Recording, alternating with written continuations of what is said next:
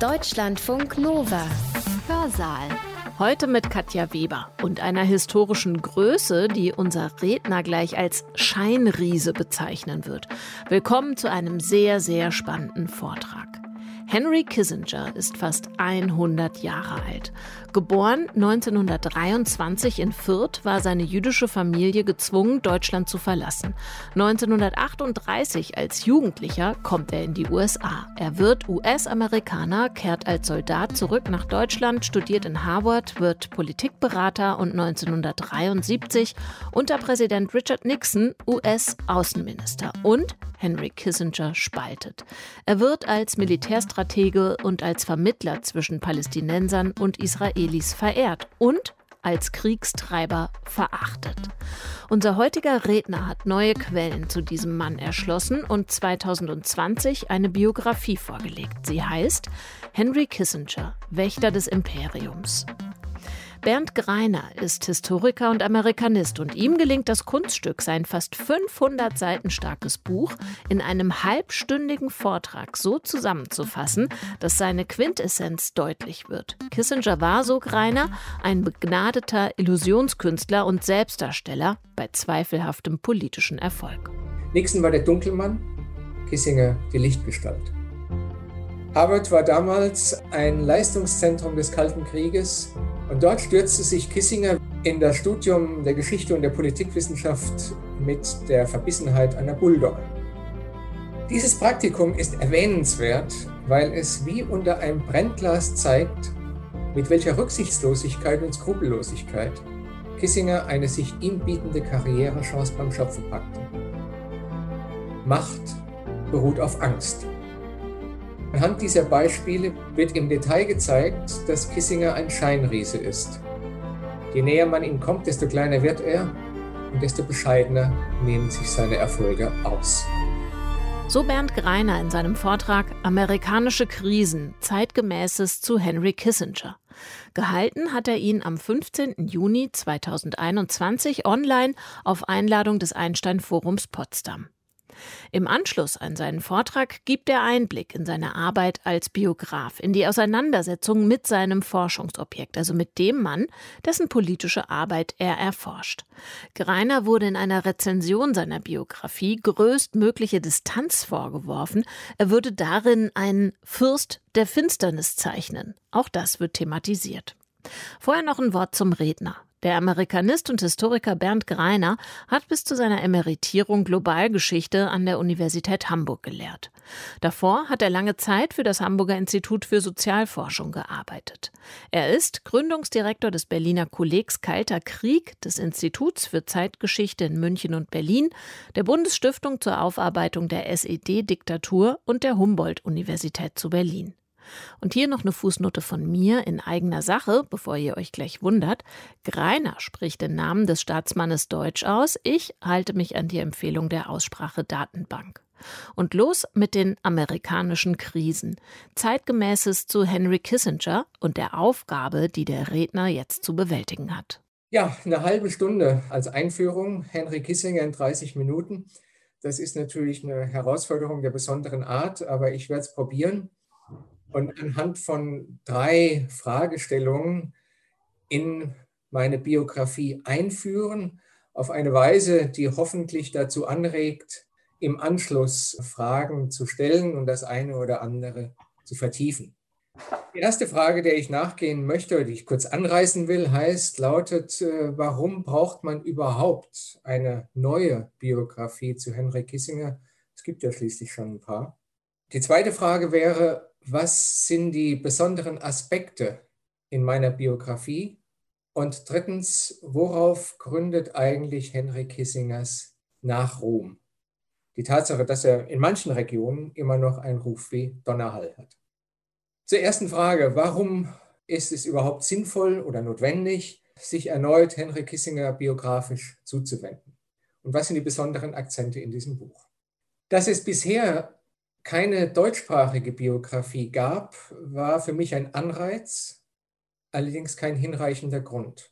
Dass Kissinger eine schillernde Figur ist, die bei jeder neuen Betrachtung ebenso schillernde Einblicke bietet, war ebenfalls ein Anreiz, aber gleichermaßen kein hinreichender Grund, dieses Buch zu schreiben. Denn über dieses Schillernde haben sich andere ebenfalls bereits zur Genüge ausgelassen. Es musste also etwas weiteres hinzukommen, etwas, was das Geschäft des Zeithistorikers ausmacht, etwas, was Zeitgeschichte für sich genommen interessant macht, nämlich das Bohren am Nerv der Zeit. Und in diesem Fall geht es um eine noch nicht hinreichend diskutierte Frage, wie ich meine, um die Frage nämlich, was macht eine Ordnungsmacht wie die USA, wenn ihr die Ordnung entgleitet? Just diese Frage verbindet das Vergangene mit dem Heutigen und darin liegt, wenn man so will, der Glutkern der Aktualität. 1969, als Kissinger in sein Amt berufen wurde, standen die USA im Grunde vor ähnlichen Problemen wie heute. Sie waren konfrontiert mit einem Verlust von Macht und Einfluss. Und damals wie heute galt, dass Washington sich mit der Frage auseinandersetzen muss, wo Amerikas Platz in der multipolaren Welt sein sollte. War es ratsam, sich diesem Wandel entgegenzustellen, ihn gar aufhalten zu wollen? Und wenn ja, mit welchen Mitteln? Welche Rolle sollten Diplomatie und Militär künftig spielen? Und welche Vorstellungen hatte man von einer künftigen Ordnung, insbesondere von einer künftigen Sicherheitsarchitektur? Diese Verklammerung von Vergangenheit und Gegenwart ist das hintergründige Thema meiner Biografie über Henry Kissinger. Und diese Verklammerung macht ihn auch als historische Figur interessant. Und wenn ich es recht sehe, unterscheidet dieser Ansatz mein Buch von den meisten, wenn nicht von allen bisher vorgelegten Biografien. Es geht nämlich der Frage nach, weshalb sich die USA so schwer tun, Macht zu teilen und sich dauerhaft auf eine Kooperation mit anderen einzulassen. So viel zur ersten Frage. Das war die kürzeste. Etwas länger fällt die Antwort auf die zweite Frage auf, aus, was ist neu, was ist anders und was sind die besonderen Akzente in dieser Biografie. Besonders ist erstens die ausführliche Betrachtung der Lehr- und Wanderjahre Kissingers in den 50er Jahren. Konkret sein Studium in Harvard. Harvard war damals eine, wie es unter Zeitgenossen hieß, Cold War University, ein Leistungszentrum des Kalten Krieges, für die Ausbildung geistiger Sherpas für den Kalten Krieg. Und dort stürzte sich Kissinger, wie einige seiner Kommilitonen feststellten, in das Studium der Geschichte und der Politikwissenschaft mit der Verbissenheit einer Bulldogge, was zunächst einmal darauf hinweist, dass er ein Übermaß an Ehrgeiz und Intelligenz mitbrachte, um diese Aufgabe zu schultern. Aber Ehrgeiz und Intelligenz sind, weiß Gott, nicht genug, wie wir alle wissen, um eine solche Karriere, die er dann am Ende gemacht hat, auf den Weg zu bringen. Elementar in seinem Fall, nicht nur in seinem, aber gerade in seinem Fall, war die Tatsache, dass er die richtigen Förderer zur richtigen Zeit hatte. Insbesondere sein Doktorvater William Elliot. Dieser Elliot, weitgehend vergessen, war einer der kältesten Kalten Krieger, ein Professor und Politikberater, der während des Koreakrieges beispielsweise mit der Idee eines Präventivkrieges gegen die UdSSR jonglierte. Und dieser Elliot war ein nimmermüder Strippenzieher, einer, dem seine Professur nie genügte, sondern der darüber hinaus als Berater in der Politik mitmischen wollte. Und der sich über Jahre hinaus als Scout betätigte, der diversen Ministerien in Washington vielversprechende Talente vermittelte. Wer also Kissingers Karriere verstehen will, muss diese Lehr- und Wanderzeit unter William Elliot verstehen. Und deshalb wird der Nachlass von Elliot in meinem Buch systematisch ausgewertet, eine Quelle, die andernorts unterbewertet oder sträflich vernachlässigt wird. Kissingers Karriere gleichermaßen förderlich war die Tatsache, dass Harvard damals ein Talentschuppen war, aus dem sich die politische, politische Elite des Landes freizügig bediente. Auf diese Weise, und das ist ein ganz wichtiger Punkt, kam Kissinger zu einem Praktikum beim Council on Foreign Relations, einer bis heute führenden Denkfabrik der USA in Fragen der Außen- und Sicherheitspolitik. Dort, bei diesem Council on Foreign Relations, sollte Kissinger die Debatten einer Arbeitsgruppe über die Rolle von Atomwaffen in der Außenpolitik protokollieren. Wohlgemerkt, protokollieren. Er sollte niederschreiben, was in einer Arbeitsgruppe der Großmeister der Nuklearstrategie, unter anderem waren Paul Nitze, Bernhard Brody oder William Kaufmann beteiligt, äh, nachgedacht und zu Papier gebracht wurden über den Nutzen von Atomwaffen in der künftigen Außenpolitik. Dieses Praktikum ist erwähnenswert, weil es wie unter einem Brennglas zeigt, mit welcher Rücksichtslosigkeit und Skrupellosigkeit Kissinger eine sich ihm bietende Karrierechance beim Schöpfer packte und wie gekonnt er sich dabei selbst inszenierte. Von wegen Protokollant oder Sekretär. Kissinger beanspruchte von Anfang an die Wortführerschaft in dieser Gruppe. Er inszenierte sich nach außen als Mastermind und er tat so, als hätte vor ihm noch nie jemand über dieses Thema, über das Verhältnis von Atomwaffen und Außenpolitik nachgedacht, vor allem nicht auf die ihm und nur ihm eigene intelligente Weise. Der Clou dieser Geschichte ist nun darin zu sehen, dass er die kollektive Arbeit für sich reklamierte und die Ergebnisse einer Gruppenarbeit als Ergebnisse unter seinem Namen und nur unter seinem Namen als alleiniger Autor veröffentlichte und dass er so tat, als wäre all diese Ideen seinem Geist entsprungen. Heute würde man sagen, es war ein klassischer Fall von Plagiat. Seine Auftraggeber ließen ihn damals zähneknirschend gewähren. Vielleicht riefen sie ihn auch deshalb nicht zur Ordnung, weil sie einen publizistischen Versuchsballon absetzen wollten, weil sie testen wollten, wie weit man im Reden über Atomwaffen politisch gehen kann, ohne die Öffentlichkeit gegen sich aufzubringen. Wie auch immer, Kissingers Buch über Kernwaffen und auswärtige Politik 1957 veröffentlicht, die Arbeit also, ich kann das nur noch mal wiederholen, die Kollektivarbeit einer Arbeitsgruppe des Council of Foreign Relations gehört zu jenen Büchern, von denen alle reden, aber die von den wenigsten gelesen wurden. Und deshalb gehe ich in meiner Biografie auch ausführlich auf diesen Text ein. Nicht zuletzt deshalb, weil Kissinger in dieser Studie mit drei großkalibrigen Behauptungen aufwartet, mit Behauptungen, die auch in den folgenden Jahren in seiner Politik und seinen Schriften eine zentrale Rolle spielen sollten. Die erste dieser großkalibrigen Behauptungen lautet, begrenzte Atomkriege sind machbar. Zweitens, je furchterregender die Drohkulisse, desto einträglicher der politische Gewinn. Und drittens, Mut zum Krieg ist nicht alles, aber ohne den Mut zum Krieg ist alles nichts. Im Kern war das eine Popularisierung spieltheoretischer Thesen, die in dieser Zeit Konjunktur hatten. Wer hinter dem Steuer eines Wagens mit verbundenen Augen auf ein anderes Auto zurast und obendrein das Lenkrad aus dem Fenster wirft, wird sich am Ende durchsetzen. Mit diesen steilen Thesen nun statt Kissinger, gerade mal 35 Jahre alt geworden, mit einem Schlag im Rampenlicht.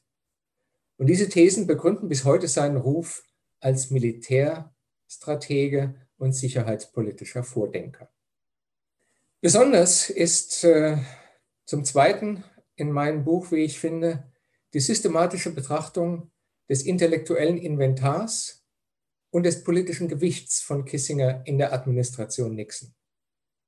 Es kann in diesem Zusammenhang nicht oft genug betont werden, wie die Rollenverteilung in dieser Administration war. Nixon war der Koch, salopp formuliert, und Kissinger der Kellner. Im Buch wird diese These untermauert anhand einer einzigartigen Quelle, den sogenannten White House Tapes. Das waren heimlich, ohne Wissen der Anwesenden, auf Tonband aufgezeichnete Gespräche im Oval Office und im Kabinettssaal. Insgesamt, sage und schreibe, 4000 Stunden liegen vor, von denen ein Gutteil transkribiert ist und von denen einige auch im Internet abspielbar sind. Ironischerweise war Nixon, der diese Abhöranlage hat installieren lassen, anfänglich gegen diese Abhöranlagen. Und er ließ sie nur wegen Kissinger einbauen, weil dieser sich gegenüber der Presse als Genius hinter dem Thron inszeniert hatte. als jemand, der der eigentliche Stichwortgeber für die gesamte Außen- und Sicherheitspolitik ist. Zumindest für seine Memoiren wollte Nixon Quellen zur Hand haben, die Kissinger auf ein Normalmaß zurechtstutzen. Diese Tonbandprotokolle nun sind, wie ich meine, eine Quelle sui generis, die im Buch aus mehreren Gründen ausführlich zu Wort kommt. Sie legen nämlich eine Dimension des Entscheidungsprozesses offen, die in schriftlichen Quellen gemeinhin nicht abgebildet wird. Und sie zeigen auf einzigartige Weise die Atmosphäre im Weißen Haus, die Abgründe von Intrige, Misstrauen und Zwietracht. Und sie belegen ein um das andere Mal die These, dass Kissinger ein Höfling war, ein Angestellter und Befehlsempfänger, der Nixon immer und überall nach dem Mund redet, der so gut wie nie mit innovativen Ideen aufwartet, sondern auf den von Nixon planierten Trampelpfaden wandert. Es scheint mir sogar angebracht, Kissinger eine gedankliche und intellektuelle Armut zu attestieren. Denn er kommt mit einem verblüffend einfachen und sterilen Set von Ideen aus. Erstens mit der Idee, heute würde man sagen, America First.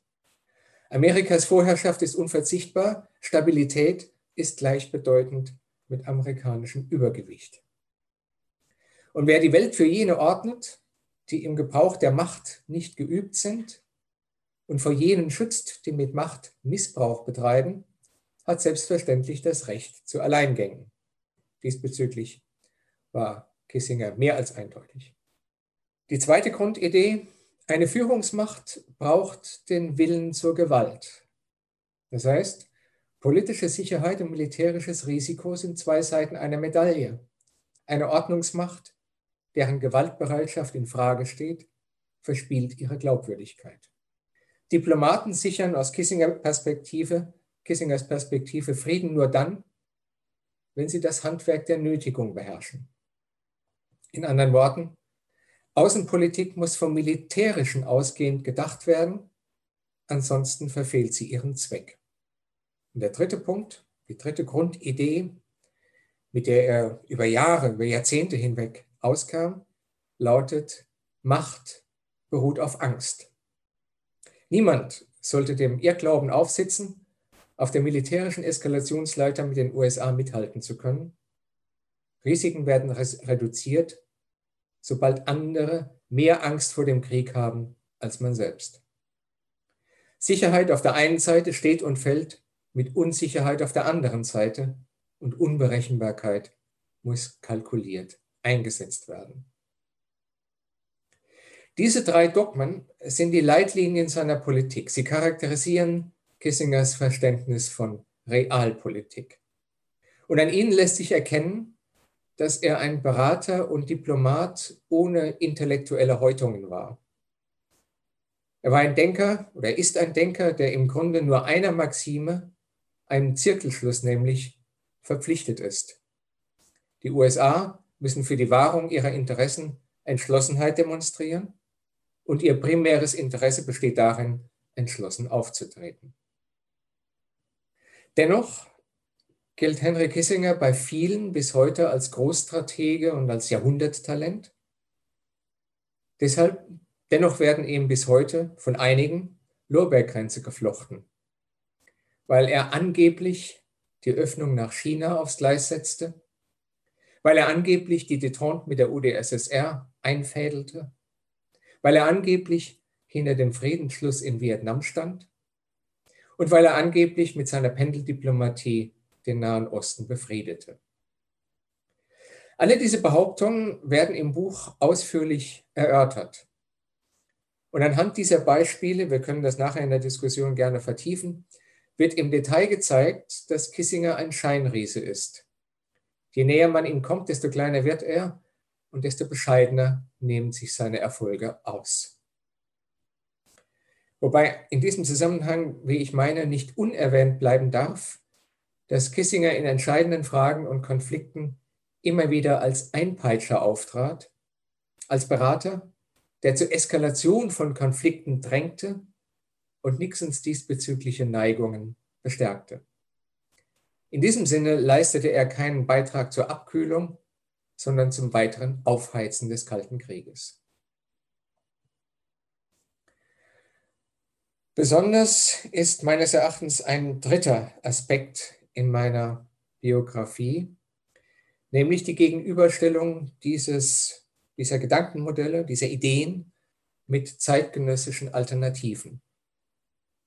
Es ist eine Binsenweisheit, dass man eine historische Figur immer im Kontext ihrer Zeit sehen und beurteilen muss. Man darf nicht in die Falle tappen, Kriterien und Wertmaßstäbe der Nachgeborenen anzulegen. Aber mit der bloßen Feststellung, dass Kissinger ein Kind seiner Zeit war, kommt man auch nicht sehr weit. Festzuhalten bleibt vielmehr, dass es zu seiner Zeit Alternativen gab und dass die Grenzen des Denkbaren, Sagbaren und Machbaren längst offen waren. Die Pointe an dieser Feststellung ist, dass Kissinger diese Alternativen kannte und dass er sie leidenschaftlich bekämpfte. Diese Feststellung kann man anhand von vielen Beispielen illustrieren. Ich möchte heute Abend Ihnen ein Beispiel herausgreifen, nämlich Kissingers Verhältnis zu Willy Brandt, zum damaligen bundesdeutschen Kanzler. Kissinger verabscheute Brandt, er wünschte ihm sogar den Tod an den Hals. Und noch Jahre nach dem Abschied aus dem Amt ereiferte er sich über die, wie er was sagte, revolutionären Schlussfolgerungen, zu denen sich Brandt seines Erachtens verstiegen hatte. In der Tat war Brandts Außenpolitik eine zeitgenössische Alternative zum Modell Kissinger, ein Gegenentwurf, wenn man so will, in allen Belangen. Bei Brandt nämlich steht die Abwertung des Militärischen im Mittelpunkt. Verabschiedet wird die Idee, dass Rüstung ein Gradmesser von Glaubwürdigkeit oder ein geeignetes Mittel zur Zähmung von Konkurrenten ist. Und verabschiedet wird die Idee, dass man auf die Macht des Stärkeren und die Effizienz von Drohgebärden setzen sollte. Womit im Umkehrschluss gesagt war, dass Kooperation nur funktionieren kann, wenn hinreichend Vertrauen vorhanden ist. Und wenn man, wie jeder gute Unternehmer, bereit ist, einen Vorschuss auf die Zukunft zu investieren, in der Hoffnung, aber eben nicht in der Gewissheit, dass die Investition Gewinne abwerfen wird. Brandts Gegenentwurf basiert auf der Einsicht, dass es Sicherheit in allen großen Fragen nicht mehr voreinander, sondern nur noch miteinander geben kann und dass es nicht auf das Durchsetzen, sondern auf den Ausgleich von Interessen ankommt. In diesem Sinne war die bundesdeutsche Entspannungspolitik der 70er Jahre eine Art Unabhängigkeitserklärung gegenüber der westlichen Hegemonialmacht, ohne die Westbindung zu kappen. Eine Veränderung des Status quo bei gleichzeitiger Anerkennung ihres ideellen Sockels. Statt die Frage der Macht wiederzukäuen, wurde eine Grammatik des Vertrauens gelernt. Das war der Kern einer selbstständigen Ostpolitik, und deshalb musste man vor der politischen Gewichtszunahme der Bundesrepublik keine Angst mehr haben. Wer heute und durchaus zu Recht mehr deutsche Verantwortung in außen- und sicherheitspolitischen Belangen fordert, ist also mit dem Vermächtnis Willy Brandts ungleich besser bedient als mit den antiquierten Ideen Henry Kissingers. Nun zum letzten Punkt, zur letzten Frage, die ich Ihnen eingangs genannt habe.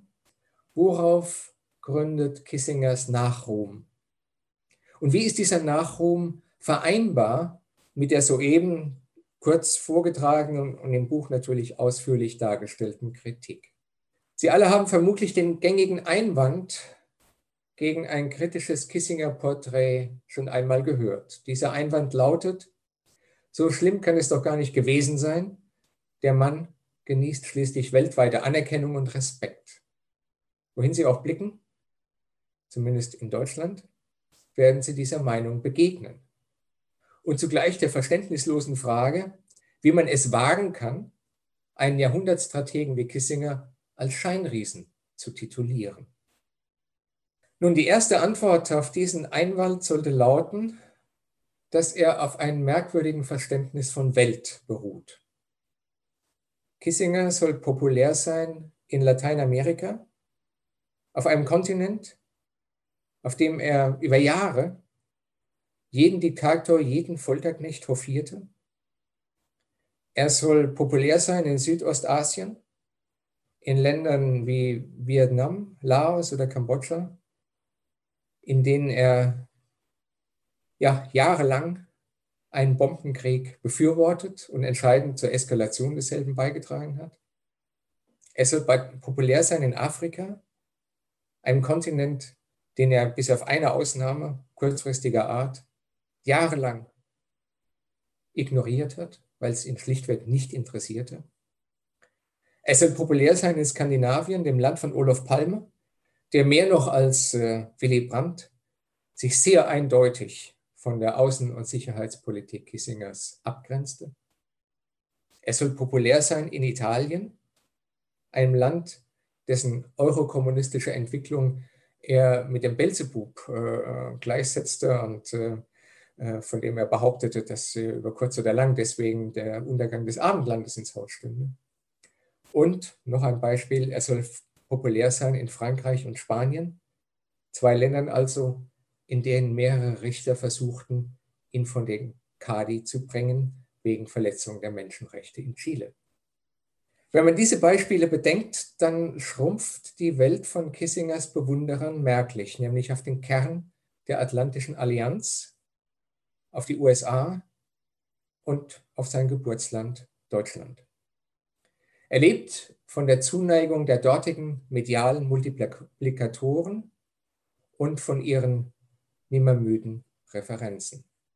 Jenseits dieser Region kann von einem Ruf wie Donnerhall nicht die Rede sein. Was äh, Kissingers Lobredner zweitens nie bedenken, ist eine ganz banale Frage. Die Frage nämlich, warum das vermeintliche Genie Kissinger, der Großstratege und Weltendeuter, nach seinem Abschied 1977 vom Amt des Außenministers nach der Wahl von Jimmy Carter nie wieder in ein Amt berufen wurde. Er wurde nie wieder in ein Regierungsamt berufen, obwohl seine Maximen nahtlos in das Programm fast aller Präsidenten gepasst hätten. Also die Fixierung auf amerikanische Hegemonie im Allgemeinen und der Lehrsatz, dass man Übergewicht mit Macht und Gewalt herstellen muss und kann im Besonderen. Weil auch sie diesen Grundsätzen verpflichtet waren, wurden zahlreiche seiner Weggefährten immer wieder in höchste Ämter berufen. Denken Sie an Alexander Haig, an Brent Scowcroft, an George Schulz, James Baker, Donald Rumsfeld, Richard Cheney, Lawrence Eagleburger, Caspar Weinberger und viele andere. Warum also wird ausgerechnet Kissinger nie wieder in ein Amt berufen? Und warum galt in Washington eine Art ungeschriebenes Gesetz, nie wieder Kissinger? Warum dem so war, auch diese Frage wird im Buch ausführlich erörtert. Und eine wichtige, wenn auch nicht die einzige Antwort lautet, Kissinger war entbehrlich, weil er kein origineller Denker war. Und er war entbehrlich, weil er sich mit seiner Persönlichkeit permanent selbst im Weg stand. Er verließ nämlich jeden seiner Arbeitsplätze in einem schlechteren Zustand, als er ihn vorgefunden hatte. Aus genau diesen Gründen war Kissinger für Richard Nixon nur ein Außenminister dritter Wahl. Nixon hätte ihn Anfang 1973 am liebsten entlassen. Er favorisierte für die vakante Stelle des Außenministers zwei andere Kandidaten, nämlich John Connolly und Kenneth Rush. Und seine Wahl fiel nur aus einem einzigen Grund auf Kissinger. Und dieser Grund ist Watergate. Nixon konnte sich vor dem Hintergrund dieses hausgemachten Skandals keine weiteren Turbulenzen leisten. Vor allen Dingen wollte er sich nicht dem Vorwurf aussetzen, mit dem Wechsel eines medialen Zugpferdes neben der Innenpolitik auch noch die Außenpolitik zu belasten. Kissinger wusste das und er erpresste Nixon. Entweder ich werde Außenminister oder ich trete zurück. Das kalkulierte Spiel mit dem Skandal ließ Kissinger also die Karriereleiter nach oben fallen. Dennoch bleibt die Frage, warum genießt er in einigen Kreisen noch immer einen Ruf wie Donnerhall? Zwei Antworten erscheinen mir in diesem Kontext plausibel.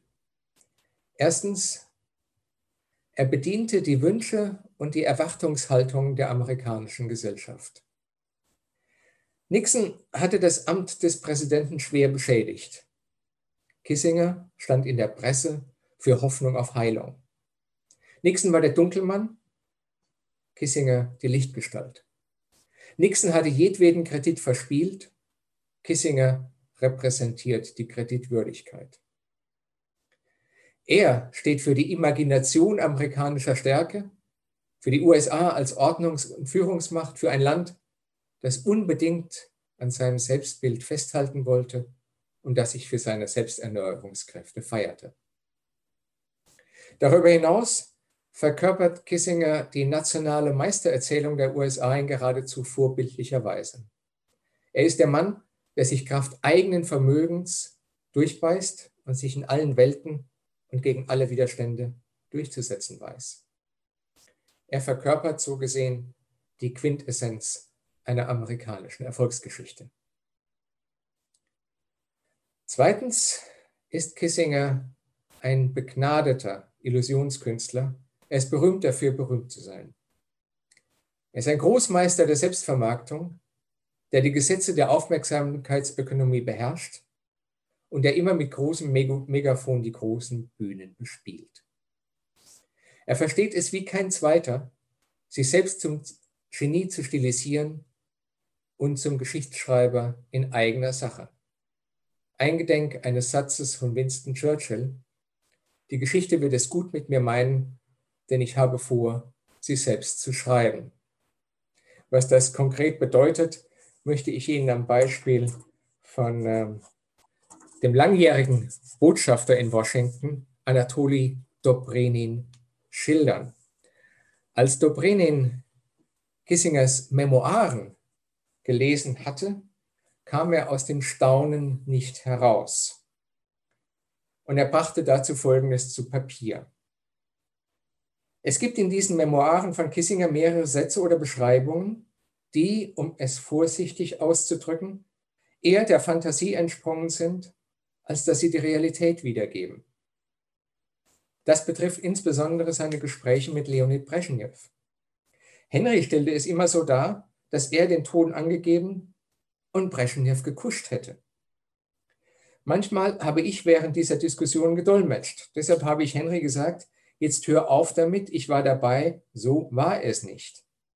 Und er antwortete, aber Anatoli, wer weiß das schon? Brezhnev ist tot, russische Botschafter schreiben keine Memoiren, aber ich schreibe welche. Nun, das war witzig gemeint, aber es war ein typischer Henry-Witz. Dobrynin hätte auch sagen können, ein Witz ohne Verfallsdatum.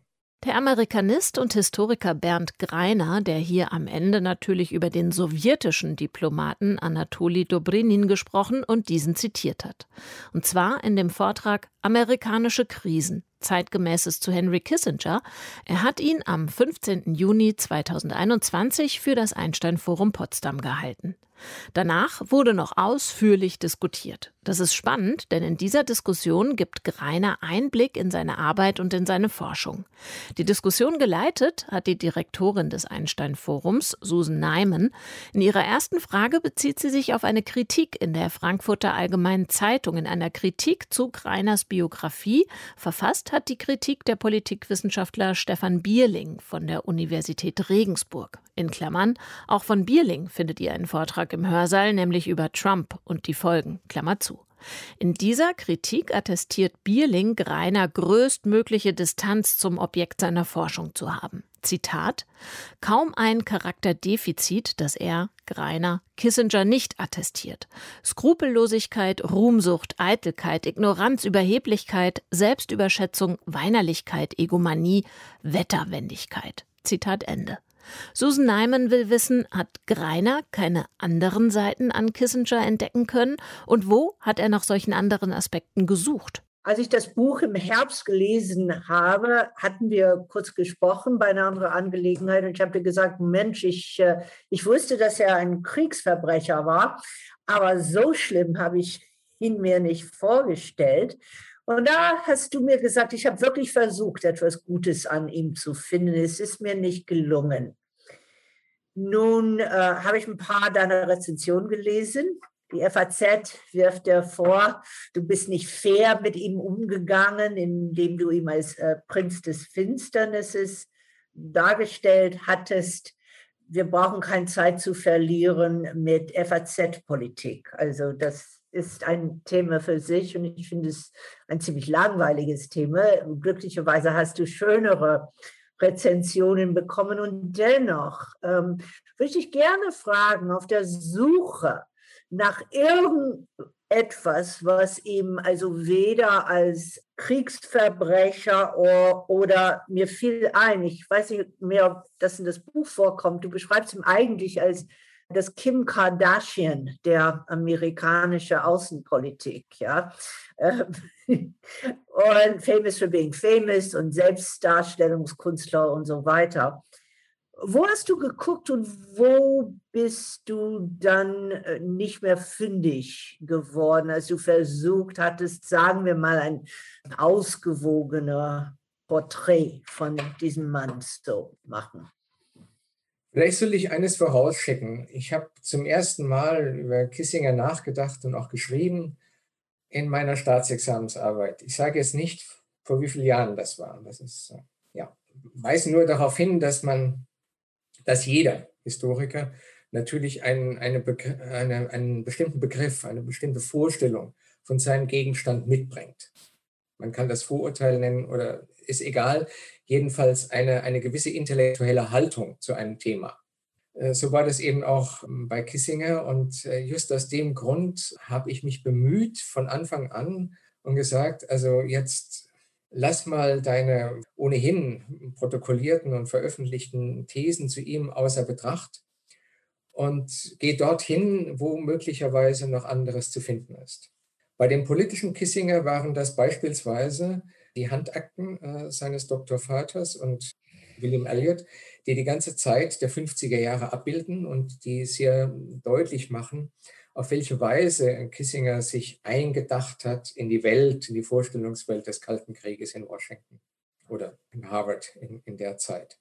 Es war beim Graben in diesen Unterlagen von William Elliot so, dass ich mich erinnert fühlte an einen Satz, den mir ein Kollege, auch Historiker, vor Jahr und Tag mal am Beispiel eines ganz anderen Themas sagte, als er etwas verzweifelt feststellte, weißt du, je tiefer ich grabe, desto elender wird der Befund. Und äh, das, war, das war da ganz ähnlich. Dann habe ich natürlich jenseits dieser, dieser Handakten so ziemlich alles gelesen, was mir in die Finger kam. Publikationen von Kissinger, Reden, Aufsätze, Bücher und so weiter und so fort. Und nicht zuletzt, der, die dritte wesentliche Quelle waren eben diese White House Tapes Jetzt kann man natürlich feststellen, und das, das hat die FAZ weiß der Teufel gemacht, ja, man muss ja bedenken, wir alle neigen zu saloppen Formulierungen, wenn wir glauben, unter uns zu sein und jeder werfe den ersten Stein. Es kommt mir nicht darauf an, irgendjemand als ähm, Neider oder Intrigant vorzuführen. Das ist langweilig. Das machen alle in gewisser Weise. Das trägt nichts zu einem persönlichen Profil bei.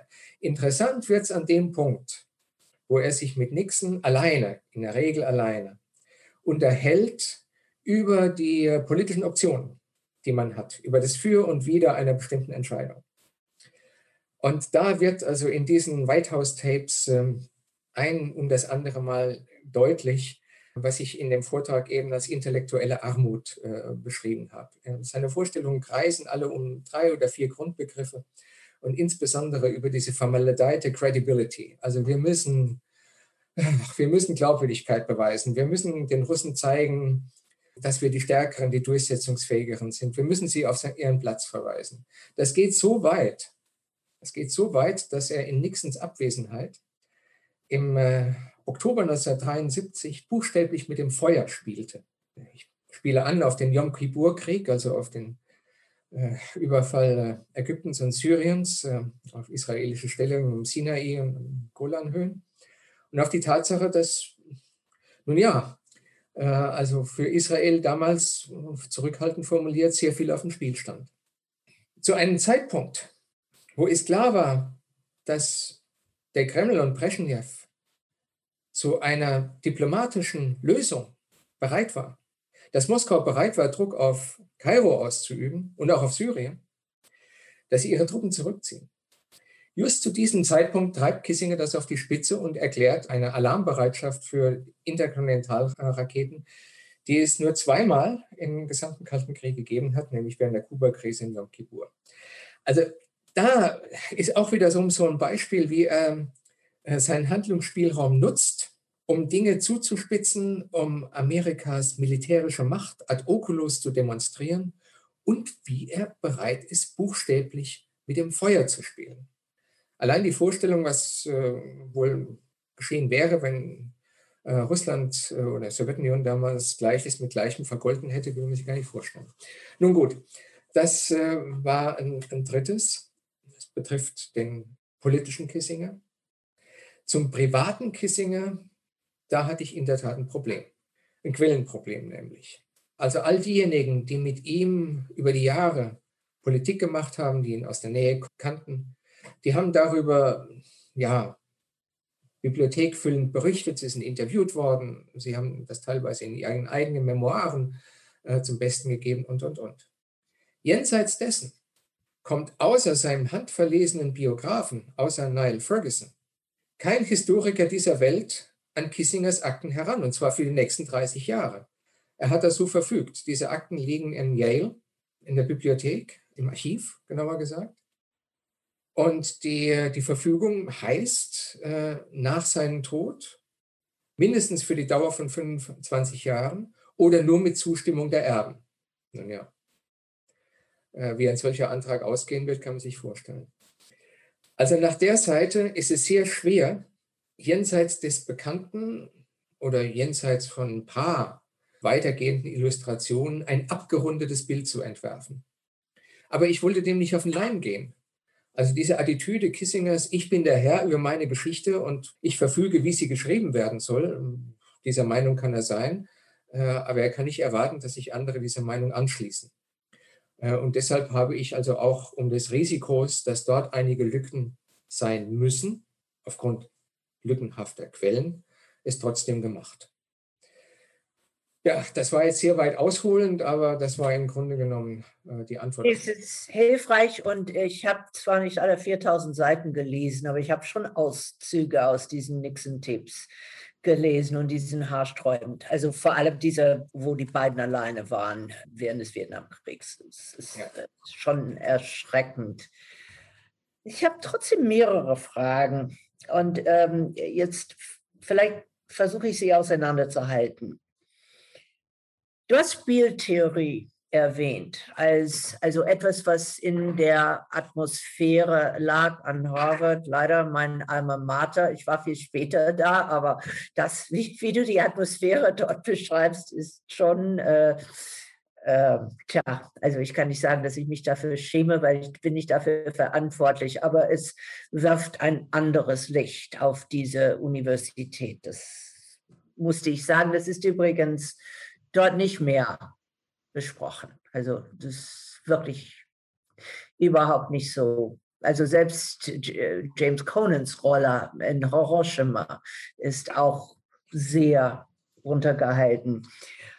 Es gibt ein, ein, sehr gutes Buch, falls du das nicht kennst, äh, von Lorraine Daston verfasst, How Reason Almost Lost Its Mind. Kennst du? Ja, über eben dieser Annahmen, diese, also nicht nur von Spieltheorie, aber auch. Aber natürlich, äh, wie du ihn beschreibst, diese intellektuelle Armut erinnert mich sehr stark an Karl Schmidt, den ich, ich weiß, das ist fast ketzerisch, Karl Schmidt intellektuelle Armut vorzuwerfen, aber ich finde, wenn man diese für mich unverständliche Aura wegdenkt, ist das, was er tatsächlich zu sagen hatte, extrem arm.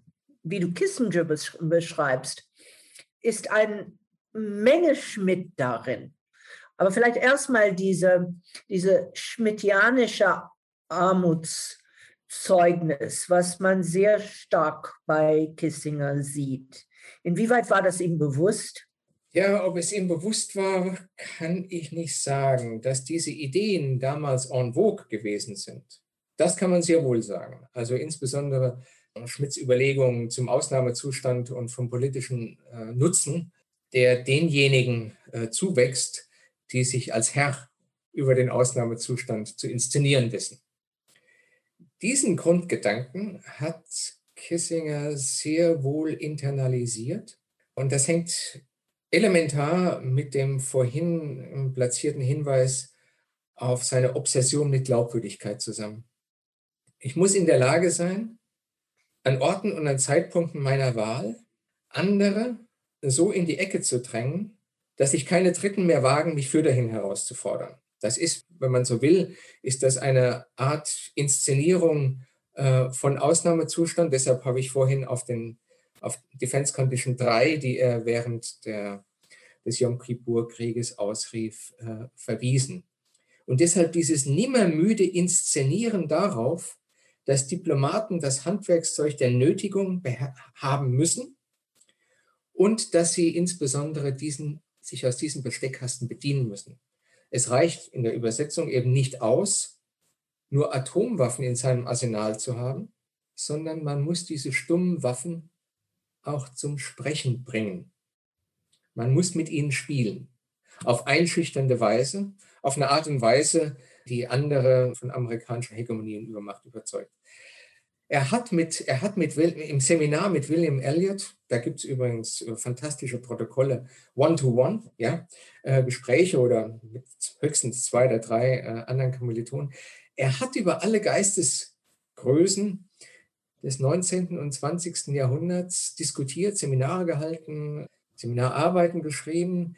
Da spielte auch Karl Schmidt eine Rolle, ja, das muss man so sagen aber ich würde jetzt nicht so weit gehen, Karl Schmidt sozusagen als intellektuellen Nestor eines bestimmten Typus von kalte Kriegspolitik zu charakterisieren. Dazu gab es genug amerikanische Vordenker, die auch ohne diese Referenz äh, an Deutschland auskamen.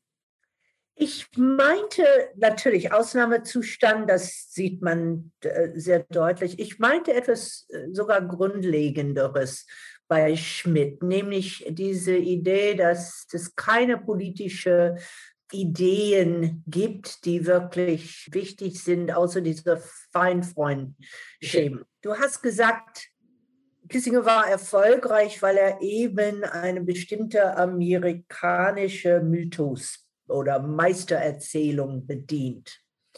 Und es stimmt, es ist diese Meistererzählung des Self-Made Mans und America First und so weiter und so weiter. Es stimmt, es das gab.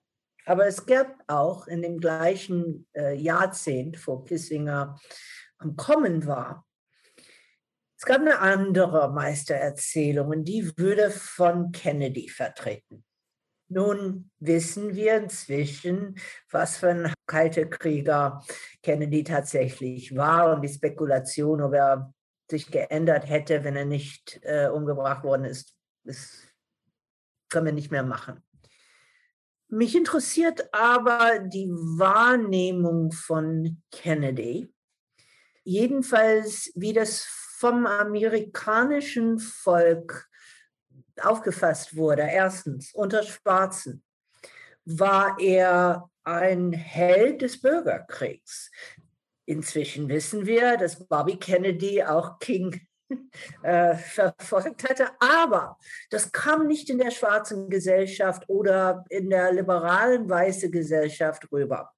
Das war ein Aufbruch der Bürgerrechtsbewegung. Ja, auch wenn er dazu gezwungen werden müssen, würde er als Held gesehen von Schwarzen. Es gab the Peace Corps. Es gab dieses Gefühl, man kann auch sagen mit Rückblick und historische Kenntnisse, das war auch Inszenierung, die Tatsache, dass er gut aussah und vor der Kamera sprechen könnte und dass man endlich wieder Intellektuellen und Künstler nach langer, langer Zeit ins Weiße Haus gebracht hat. Aber es gibt eben diese andere amerikanische Idee, die von Kennedy, jedenfalls in der öffentlichen Wahrnehmung, vertreten wurde. Und Kennedy, wie du ja in dem Buch beschreibst, wollte nichts mit Kissinger zu tun haben. Es gibt schon diese schmidtianische Idee, was man heute immer noch sieht, wenn man Donald Trump anschaut oder seine Anhänger. Aber es gab auch diese andere. Und meine Frage ist eigentlich, wieso haben Schmidt und Kissinger und alle gesiegt gegen diese andere Idee, die dann doch vielleicht tatsächlich besser verkörpert war als von, äh, von Barack Obama, als von Jack Kennedy, ähm, auch wenn man nicht alles gutheißen kann, was äh, Obama gemacht hat. Aber dieser Strang der amerikanischen Geschichte gibt es auch. Und jetzt rede ich nicht von wirklich fortschrittlicher Strangen, sondern eben dieser, dieser liberale, ja, wir wollen irgendwie Erste sein, aber wir wollen nicht wir wollen nicht herrschen. Wir wollen, wir wollen Erste sein, weil wir tatsächlich glauben, dass wir, und so hat es gewirkt in die Meistererzählungen zum Zweiten Weltkrieg, wir haben die Welt vom Narzissmus befreit. Ich meine, es ist immer noch witzig, dass die Rote Armee völlig außen vor gelassen wird in der Meistererzählung. Aber das war ein Glaube an etwas anderes als reine Macht. Ich hoffe, das war eine konsequente Frage. Das war so ein Halbkommentar, Halbfrage. Ich greife mal einen Grundgedanken aus deiner, aus deiner Überlegung aus, die Frage, nach dem Narrativ, respektive die Frage nach Kontinuität und Brüchen in, in selbigen. Da ist Kissinger meines Erachtens an einer Stelle, die zu erklären keinen Rückgriff auf John F. Kennedy oder vielleicht doch auf John F. Kennedy bedarf. Man muss sich vorstellen, was Watergate und Richard Nixon in der damaligen öffentlichen Wahrnehmung bedeutete. Das war wirklich eine Art moralische, intellektuelle Zeitenwende. Also wenn man, wenn man die, die, die, die Publizistik, die Presse, Meinungsumfragen und so weiter und so fort sich vor Augen hält, dann läuft das auf einen Punkt zu, der da heißt, bis Nixons Amtsantritt haben wir mehr oder weniger amerikanischen Präsidenten vertraut. Lyndon Johnson mit Abstrichen in Vietnam. Aber wir hätten nie für möglich gehalten, dass ein Regierungssystem, das wir für vorbildlich halten und das wir der Welt als Vorbild gerne andienen, in dieser Weise von innen heraus durch das Zutun unserer eigenen, unserer eigenen Elite, in Sonderheit des Präsidenten, erodiert werden kann.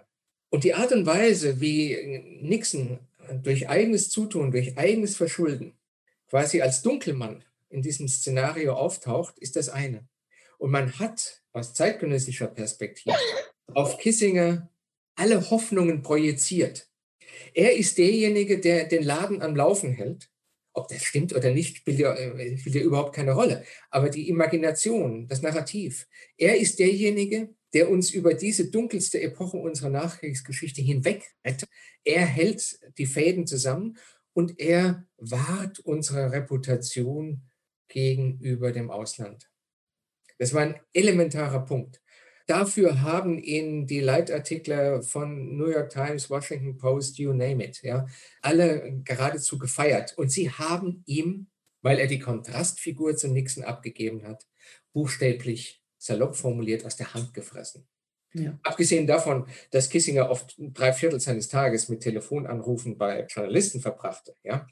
Äh, er wusste sehr genau, mit welchem Speck man welche Mäuse fängt und wie man ein, eine bestimmte Erzählung, ein bestimmtes Bild einer politischen Entscheidung lanciert und wie er sich selbst äh, in, in bestes Licht rücken kann. Da war er ein Meister. Also äh, es gibt im Englischen den, den Begriff des Double Dealers. Also das ist jemand, der sozusagen aus zwei Mundwinkeln gleichzeitig sprechen kann und der unterschiedliche Auditorien mit jeweils den Narrativen bedienen kann, äh, die jede Seite hören will. Das hat er perfekt verstanden. Perfekt. An der Stelle kommt dann natürlich sozusagen als verstärkendes Moment, als Katalysator äh, die Tatsache, dass er ein Self-Made Man gewesen ist. Das gehört zur amerikanischen mentalen Grundausstattung. Das bildet nicht jede Variante der nationalen Meistererzählung ab, aber eben eine wichtige. Vielleicht noch ein letztes Beispiel. Ich meine, das ist, das ist genial, wie er bestimmte Dinge verkauft hat als seinen eigenen Erfolg. Welcher Präsident oder welcher Außenminister wäre auf die Idee gekommen, das SALT-I-Abkommen, also die Unterschrift um einen Rüstungskontrollvertrag mit der Sowjetunion, wurde unterzeichnet von Nixon und Brezhnev im Mai 1972 in Moskau. Wer außer Kissinger wäre auf die Idee gekommen, um Mitternacht, buchstäblich in, um Mitternacht im Nachtclub eines äh, Devisenhotels in Moskau ähm, die Presse einzuladen und das zu erklären. Kissinger hat es hingekriegt. Er hat es auch hingekriegt zu, äh, zu einem Treffen mit Brezhnev in San Clemente in Kalifornien, ein Bond-Girl, nämlich äh, Jill St. John, äh, einzuladen. Und äh, ich meine, das, das, auf solche Ideen muss man erstmal kommen. Er hat das nicht nur aus Spontanität gemacht. Er hatte einen Mädchenberater im Hintergrund. Und die Frage war, wie kann ich mich inszenieren als jemand, der aus dem Rahmen des Üblichen fällt, ohne mich unmöglich zu machen in den Augen meiner Peers. Also wie weit darf ich gehen? Und das war alles minutiös orchestriert. Dieses Handwerk beherrscht er wie kein zweiter. Und abgesehen davon, ich meine, er kann jede Pressekonferenz in, in einen Hörsaal verwandeln, ja, mit der professoralen Würde und Autorität äh, aufzutreten und alle Fragen dieser Welt zu beantworten.